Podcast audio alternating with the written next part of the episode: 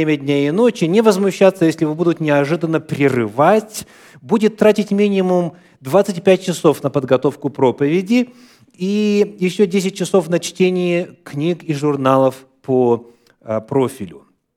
Жена кандидата должна быть одновременно эффектной и простой, со вкусом одеваться, но не выглядеть экстравагантно, быть доброй и уметь ладить со всеми – Должна быть готова работать на церковной кухне, преподавать в воскресной школе, сидеть с маленькими детьми, работать с множительной техникой, подавать на стол, никогда не выслуживать сплетен, никогда не падать духом. Кандидату будет предоставлена возможность жить поблизости от места работы в меблированном доме. Он должен быть гостеприимным, чтобы двери его дома всегда были открыты, и при этом помнить, что дом ему не принадлежит. Он несет прямую ответственность за свои взгляды и поведение перед всеми членами церкви и приезжими, но не должен получать руководящие указания или поддержку ни от одного отдельно взятого члена церкви. Зарплата не зависит от опыта или потребностей, никаких сверхурочных, все отклики на ваши предложения останутся в тайне. Каждый кандидат должен будет пройти полный курс обследования на психическую полноценность. Кто из вас заинтересовался? Есть желающие? Когда речь идет о служении в церкви, то вот эти вот перечисленные ожидания к служителям, они более чем реальны. И в разных церквах, в разных деноминациях служение организовано по-разному, и оплата организована по-разному, и несколько отличается формат, но общее остается более или менее одинаковым. От служителей ожидается очень многое. И вот в Священном Писании тема нагрузки, тема объема служения, тема вовлеченности в служение также поднимается многократно. Сегодня я хочу проповедовать на тему равномерность. Равномерность. И приглашаю для начала посмотреть на несколько библейских иллюстраций вот этой темы. Моисей в начале путешествия по пустыне. Моисей незадолго после выхода из египетского рабства. Книга Второзакония, Первая глава, стихи с 9 по 12. Второзаконие, первая глава, стихи с 9 по 12. «И я сказал вам в то время, не могу один водить вас. Господь Бог ваш размножил вас, и вот вы ныне многочисленны, как звезды небесные. Господь Бог отцов ваших да умножит вас в тысячу крат против того, сколько вас теперь, и да благословит вас, как Он говорил вам, как же мне одному носить тягости ваши, бремена ваши и распри ваши? Эти слова Моисея являются повторением того, что уже ранее было записано – книге «Исход» в 18 главе, стихи 17 и 18. Исход 18 глава, 17 и 18.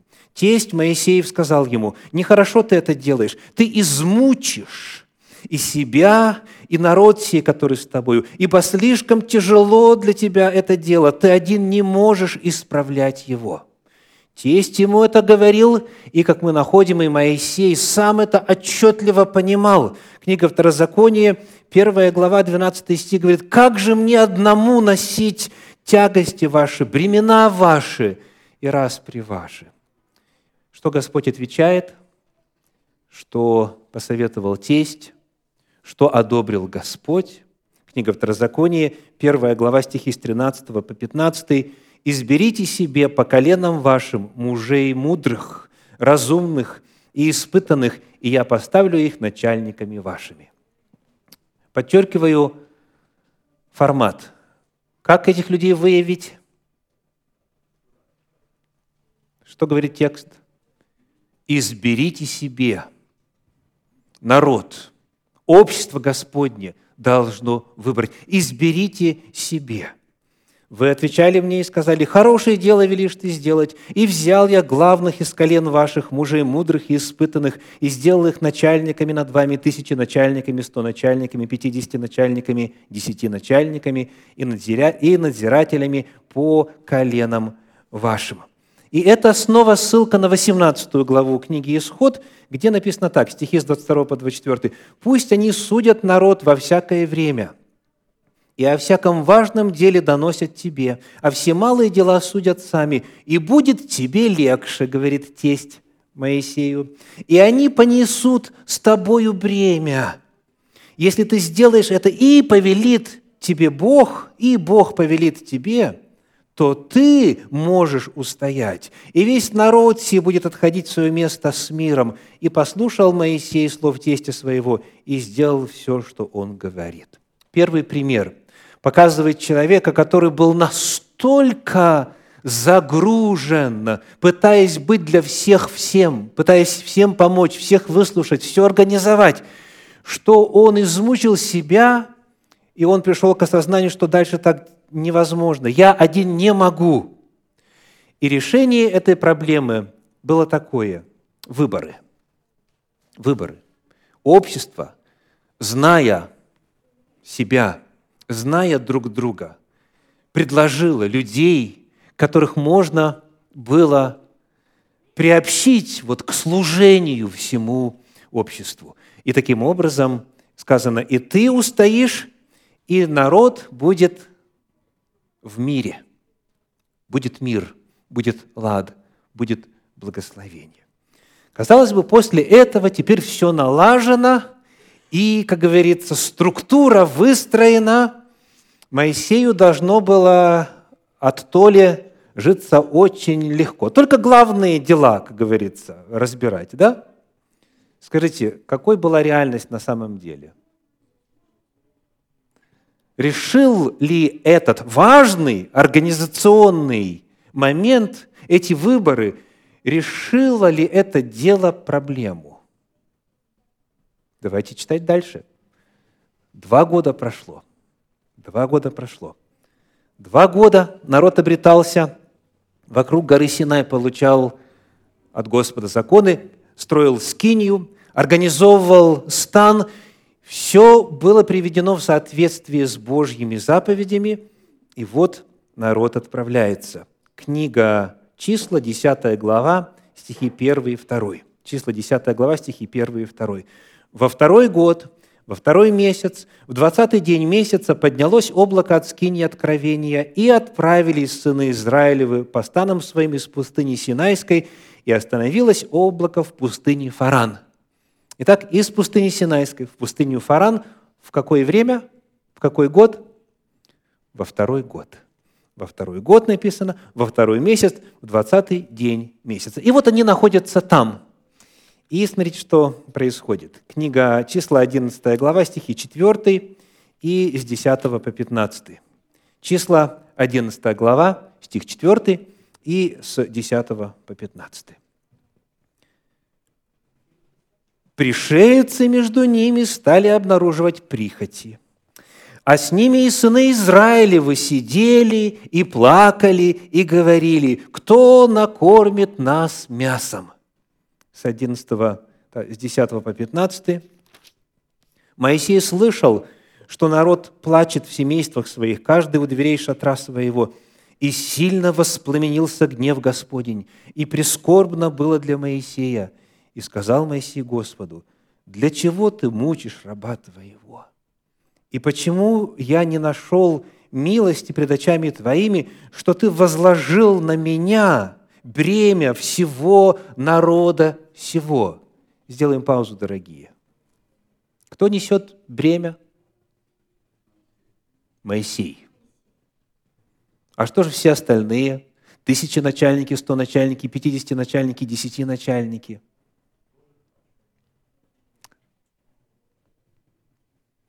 Читаем дальше. «Разве я носил в чреве народ, весь народ сей, и разве я родил его, что ты говоришь мне, неси его на руках твоих, как нянька носит ребенка, в землю, которую ты с обещал отцам его. Как ощущает себя Моисей? Как нянька, которая должна нянчиться с малыми детьми и носить их на руках. Хотя сам Господь уже сказал, хотя все уже записано, все вроде налажено, все организовано, и есть воля Божья. И народ получает наставление, назидание и должен бы сам знать, что делать, как поступать и так далее. Нет, сказано. Мне нужно продолжать носить их как нянька. Общаясь с пресвитерами нашей общины – между которыми разделены все члены церкви. У каждого пресвитера есть подопечные. Общаясь с руководителями разных отделов нашей общины, членами совета и так далее, я периодически слышу те же самые слова. Как позже апостол Павел напишет, «Ибо, судя по времени, вам надлежало быть учителями, а вас снова нужно питать чем? Молоком». Вот – то есть человек уже пробыв в общине вот год, два, три, пять, десять, двадцать, сорок лет, он должен был бы быть, ну, уже таким служителем, таким ответственным, таким надежным, что все, весь этот механизм Богом запущенный должен быть как по маслу. И поэтому служители могли бы расширять свое служение – новых людей находить, а, организовывать евангелизационные программы, проводить библейские курсы, встречаться с людьми, изучать Библию лично один на один. То есть работать над ростом Царствия Божия. Вместо этого, что нередко происходит, нянчатся с малыми детьми. Придут на богослужение или не придут – появятся по графику э, служить на своем месте или не появятся. Я уж не говорю о, об обидах, вот э, не поздоровались, вот. Вы знаете, вот то, что я сейчас описываю, в нашей общине случается к великому благословению не так часто. Но пандемия все обострила. И во время пандемии очень явственно вскрылась тема, которую вот в свое время, три с половиной тысячи лет назад озвучивал Моисей. И вот что он говорит. 14 стих 11 главы книги «Числа». «Я один не могу нести всего народа сего, потому что он тяжел для меня. Хм, а где же служители? Когда ты так поступаешь со мною, то лучше умертви меня, если я нашел милость перед очами твоими, чтобы мне не видеть бедствия моего. Давайте вслушаемся вот в эти слова. Скажите, как Моисей воспринимает свое служение? Как что? Как бедствие, представляете? То есть это, это человек настолько устал эмоционально, что он, по сути, просит себе смерти. Вот это вот бремя служения, это бремя ответственности, это бремя руководства. Господи, как позже Илья скажет, я ничем не лучше отцов моих. Чем я лучше? Почему я должен? Возьми душу мою у меня. Вот до чего порою доводит чрезмерная нагрузка. Лучше умереть, чем продолжать жить в этих негативных эмоциях. Сегодня у специалистов и психологов есть соответствующие термины. По-английски это называется burnout, по-русски теперь термин стандартный уже выгорание, когда не остается никакого запала – не остается сил, и человек не видит никакого просвета, и уходит со служения. Просто почему? Просто потому, что он один. Хотя, как в случае с Ильей, Господь ему скажет, нет, я сохранил себе еще семь тысяч человек, которые не поклонились валу и так далее. Но в контексте вот частном Илья себя ощущал одним в плане ответственности, в плане способностей возможностей, даже несмотря на грандиозный успех, который у него перед этим был на горе Кормил. Ощущение одиночества, что никому больше, кажется, это не нужно. Вот это состояние Моисея два года спустя, дорогие, два года спустя, после того, как все было налажено. Какое же решение дает Господь? Книга числа, 11 глава, стихи 16 и 17. Да, перед тем, как мы будем читать. Как правило, вот эти мысли, они обостряются в каком контексте? Вот когда Моисей эти слова говорит.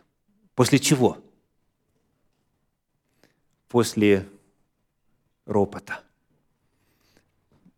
Кто накормит нас мясом? Мясо хотим. Так. То есть во время кризиса, дорогие. Во время кризиса вот это все обостряется. Поэтому эти слова звучат очень близко моему сердцу, сердцу пресвитеров иных руководителей общины и всех, кто служит, всех, кто служит верно, всех, кто служит пунктуально, всех, кто служит посвященно. Задается вопрос, почему я? Разве я лучше? Во время кризиса все это обостряется. Книга числа, 11 глава, стихи 16 и 17, Божий ответ. «И сказал Господь Моисею, собери себе 70 мужей и старейшин Израилевых, которых ты знаешь, что они старейшины и надзиратели его, и возьми их из скини собрания, чтобы они стали там с тобою. Я сойду и буду говорить там с тобою, и возьму от Духа, который на тебе, и возложу на них, чтобы они несли с тобою бремя народа, а не один ты носил». Каково решение? То же самое, что и в первый раз. Распределить нагрузку. Создается еще один орган. Он позже получил название как? Вот 70 старейшин, 70 плюс 1, Синедрион, Верховное судилище. То есть отвечающие за духовную жизнь, за заповеди Божьи, за вот, решение вопросов и так далее. И чтобы это служение совершать, необходимо Духа Святого иметь, Духа Божия иметь. Служение Духа Божия я возьму и там им. И дальше описывается, как это произошло, и народ смог идти дальше и преодолеть тот кризис и многие последующие. Жизнь, к сожалению, вся состоит из кризисов. Итак, это вот несколько примеров из Священного Писания, которые поднимают острую проблему вовлеченности в служение. И того, как ощущают себя люди, которые несут ответственность, и насколько чрезмерная нагрузка приводит к буквально суицидальным мыслям. Это очень тревожный сигнал, дорогие. Если взять статистику по Соединенным Штатам Америки, то каждый день из числа служителей церквей исчезает рабочая сила. Вот то объявление, которое я вам прочитал – это не выдумка, это реальное объявление. И таких объявлений сегодня много. Масса общин с трудом может найти людей, которые могли бы служить, которые согласились бы нести это бремя. Всем известно, что работа с людьми – это самое трудное дело. Но когда здесь сопрягаются еще и все остальные факторы, о которых это объявление красноречиво демонстрирует, это очень трудно. Люди не справляются – сил нет, и многие церкви закрываются. Во время пандемии этот процесс приобрел еще большую скорость. Многие церкви уже закрылись. И вот, вот в этом контексте, когда мы с вами находимся в начале процесса церковных выборов, дорогие, услышьте голос Моисея. Услышьте голос Ильи. Услышьте голос наших служителей. тех, кто служит Господу верно, надежно, кто находится в нужном месте, в нужное время, несмотря ни на что. И обращаюсь и к тем, кто сидит по ту сторону экранов. Господь знает, и вы знаете, могли бы вы быть вместо вашего дивана или кровати здесь или нет. Я не знаю всех обстоятельств. И мы никого не приглашаем поступаться законами и принципами здравоохранения. Но я призываю задать вопрос, который сейчас прозвучит из апостольских писаний. Давайте откроем вместе с вами теперь два отрывочка, которые содержат некоторые библейские принципы в этом отношении. И вот первый отрывок – это послание в Ефес, 4 глава, 16 стих. Ефесиным, 4 глава, 16 стих.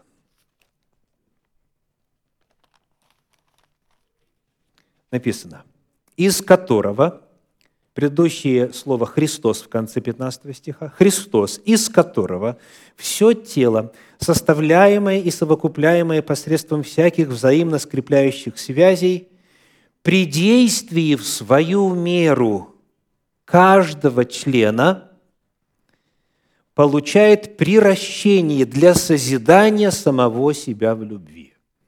Вот текст у вас на экране. Скажите, пожалуйста, какая тема рассматривается? О чем этот стих?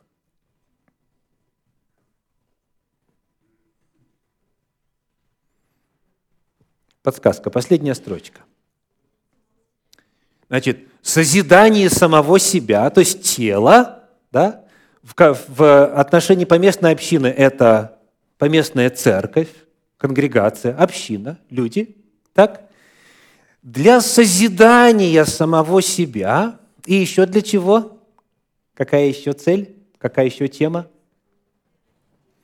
Для приращения – для роста, как написано в современном переводе Кассиана, осуществляет рост тела. То есть это и забота о тех, кто есть, и расширение, рост тела, рост церкви. Вот для этого есть определенные условия. Посмотрите, пожалуйста, текст перед вами. Что для этого требуется. Как осуществляется рост, как осуществляется созидание самого себя. Что говорит текст?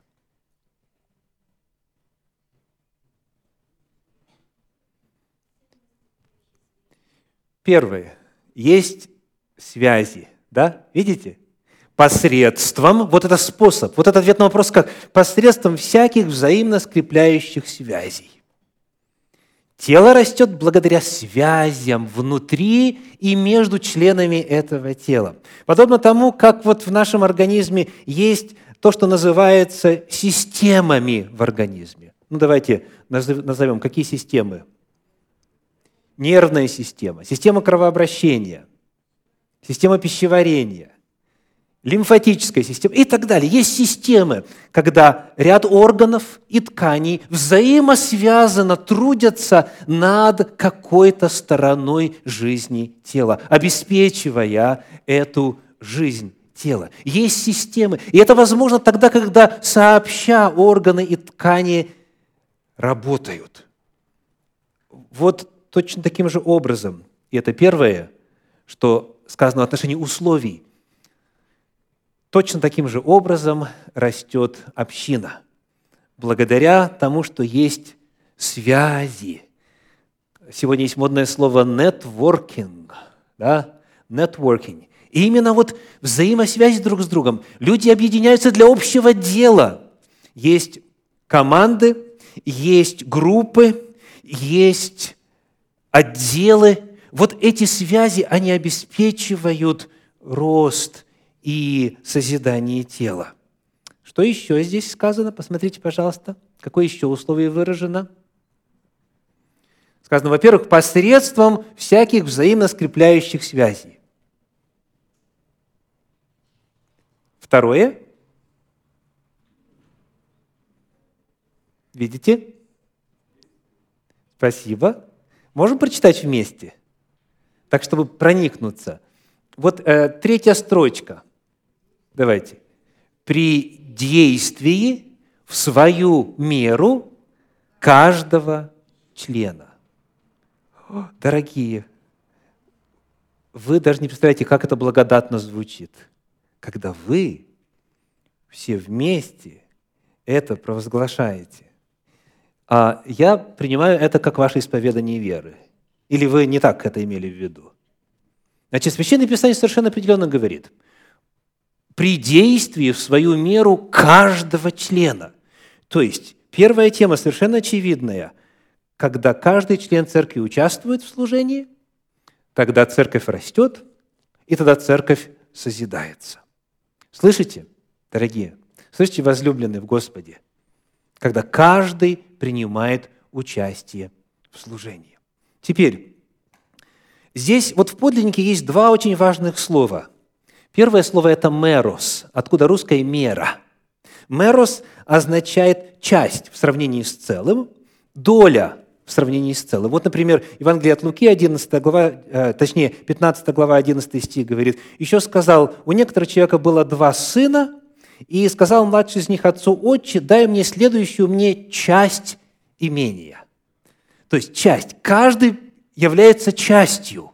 Это первое слово. Очень важное слово. То есть это вопрос о факте. Принимаете ли вы участие в чем-то? О самом факте. Хоть в чем-то. Принимаете ли вы участие в служении тела церкви? И вот здесь известная иллюстрация из истории Соединенных Штатов Америки. Во время своей инаугурационной речи Джон Ф. Кеннеди произнес слова, которые стали крылатой фразой. «Не спрашивайте, что ваша страна может сделать для вас. Спрашивайте, что вы можете сделать для своей страны». Это была эпоха, когда перед страной много стояло вопросов. Это была эпоха кризиса. И Джон Ф. Кеннеди произнес, «Пришло время не спрашивать, что страна может сделать для меня, а спрашивать, что я могу сделать для своей страны». В Советском Союзе был схожий лозунг. Помните? От каждого по способностям, каждому по потребностям. То есть каждый призван свою лепту, свою долю вкладывать в общее благополучие. Поэтому первый вопрос. Спросите себя, я служитель или я потребитель? Вот кто вы? Кто вы? Вы служитель или только потребитель? Это первый вопрос. Это вопрос о факте. Дальше, второе слово здесь Э, похожее, но иное. В оригинале греческое слово «метрон» тоже похоже на одно русское слово. Какое? Метр, метрика и так далее.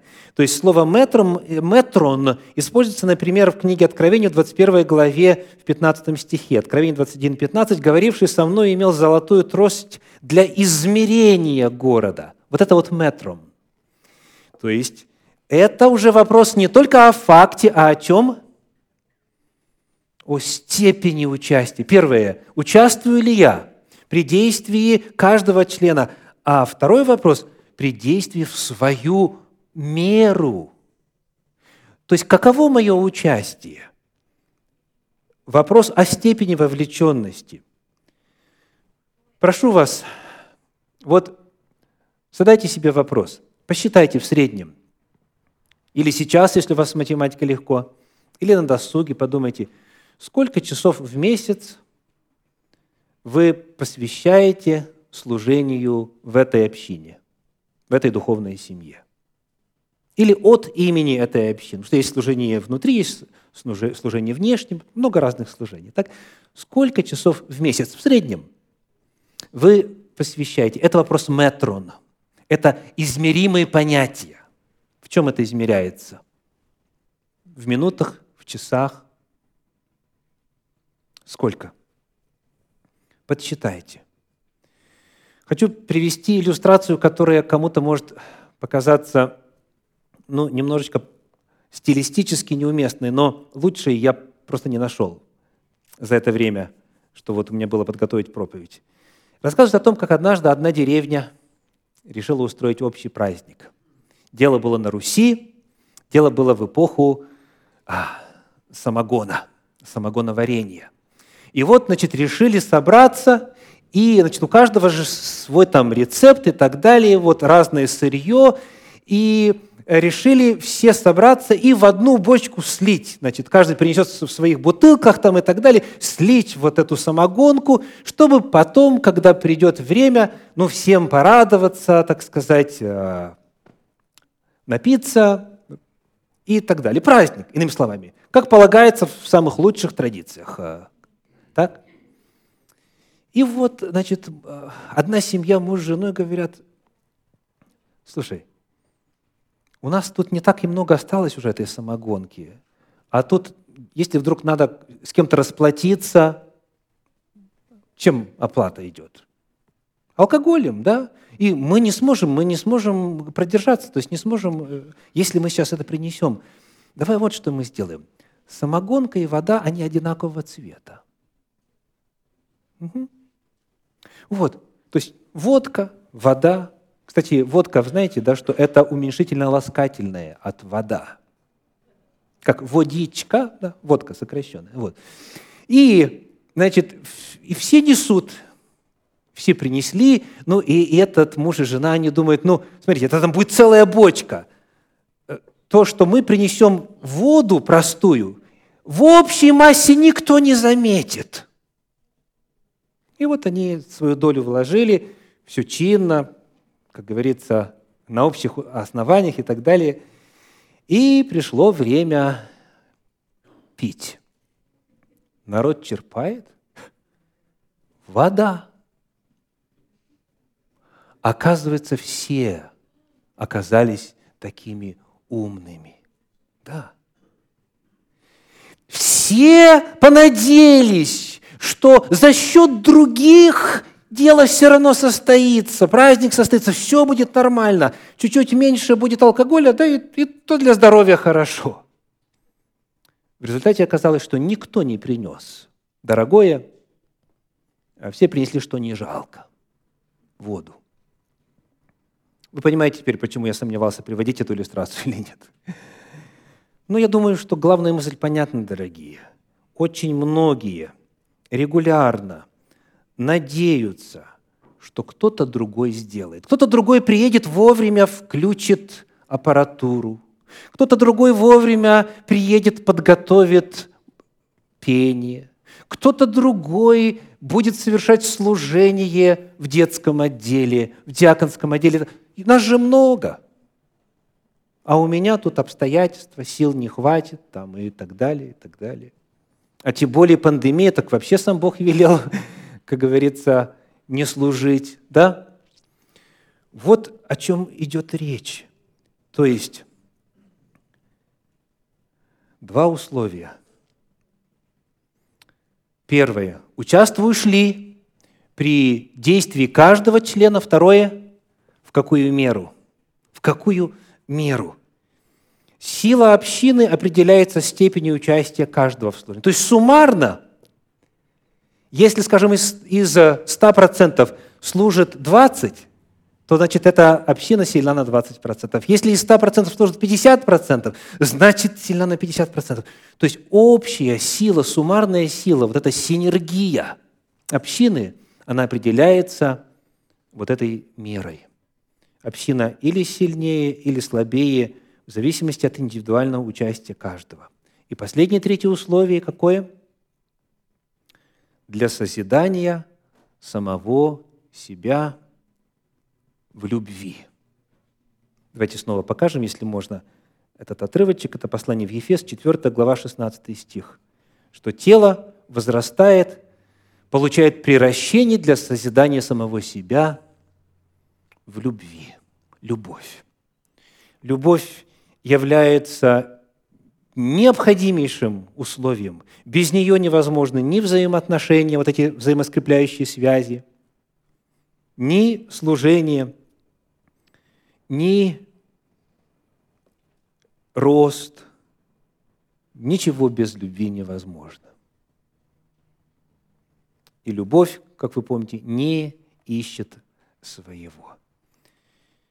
И напоследок еще один отрывочек, 2 Коринфянам, 8 глава, стихи с 12 по 14. Еще один библейский принцип. 2 Коринфянам, 8 глава, стихи с 12 по 14. «Ибо если есть усердие, то оно принимается, смотря по тому, кто что имеет, а не по тому, чего не имеет». Слышите? Принимается, смотря по тому, кто что имеет. То есть в каждом конкретном случае возможности разные. И это понятно. Поменяли жизненные обстоятельства, больше времени для служения. Или наоборот, меньше времени для служения.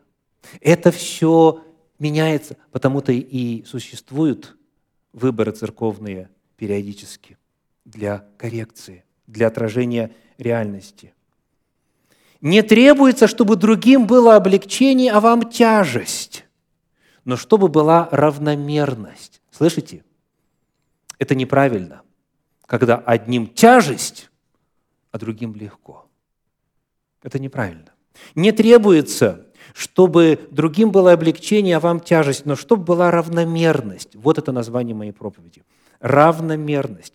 Ныне ваш избыток в их недостатка, а после их избыток в вашего недостатка, чтобы была равномерность. То есть что означает ныне и после? По очереди. По очереди. Да, это очередность фаз, это очередность времени, а по сути это принцип очередности служения. Это принцип графика – вы знаете, у всех нас есть врожденные ожидания и даже требования баланса. У кого из вас в семье с детьми было вот нечто похожее? Я в прошлый раз пылесосил комнату. Теперь твоя очередь. Скажите, откуда это ребенок знает? Кто его учил? Это в природе, это заложено. Вот это вот врожденное ожидание баланса, что касается распределения нагрузки. Или я уже два раза чистила овощи.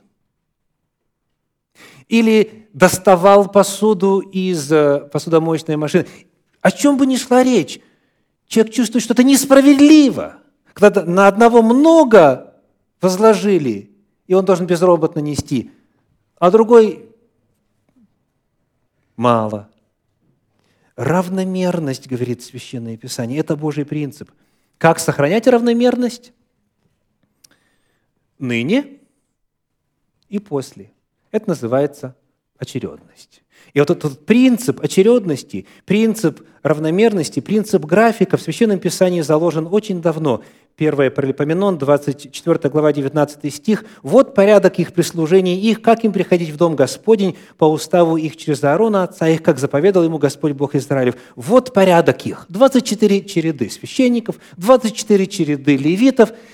Распределено, и тогда всем легче. Тогда меньше тех, кто говорит, «Господи, мне настолько трудно, что я больше не могу». Дорогие братья и сестры, возлюбленные в Господе – члены моей духовной семьи, все присутствующие, все, кто нас смотрит.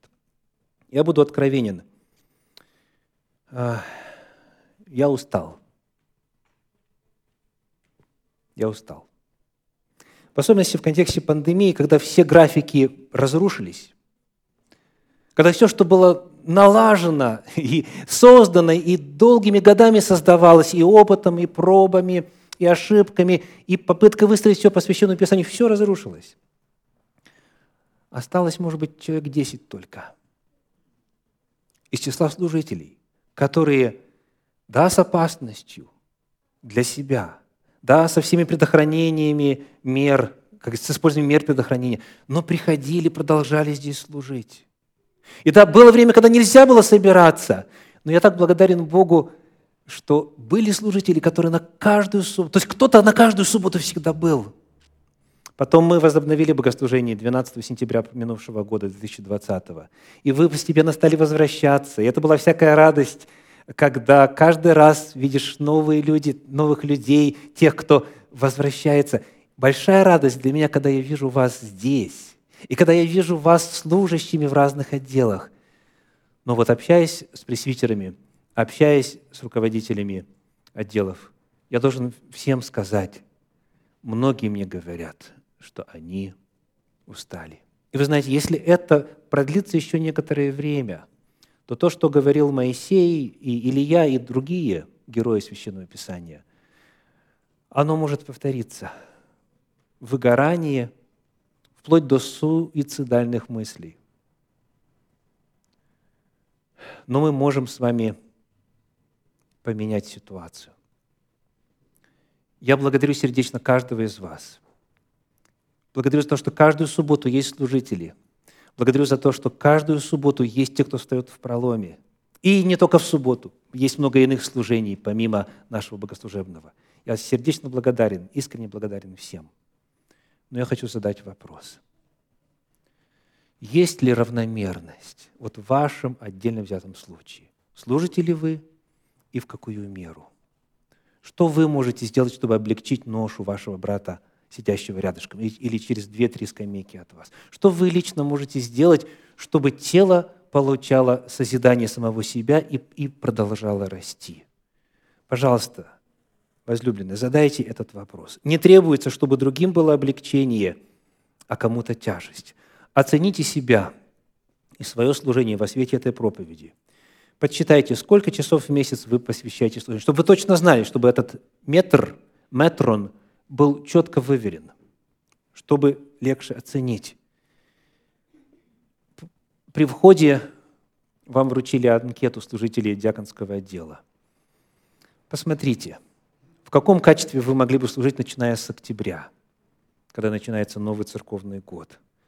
Заполните анкету для избирательного совета. Там много возможностей для служения, много нужд. Если вы хотите что-то свое предложить дополнительно, добавьте свой вариант – или свой формат служения на обратной стороне. И помните, молитесь о силе Духа Божия для служителей, ныне служащих, для самого себя, для всех, кто будет служить в следующем церковном году. Молитесь о силе Святого Духа.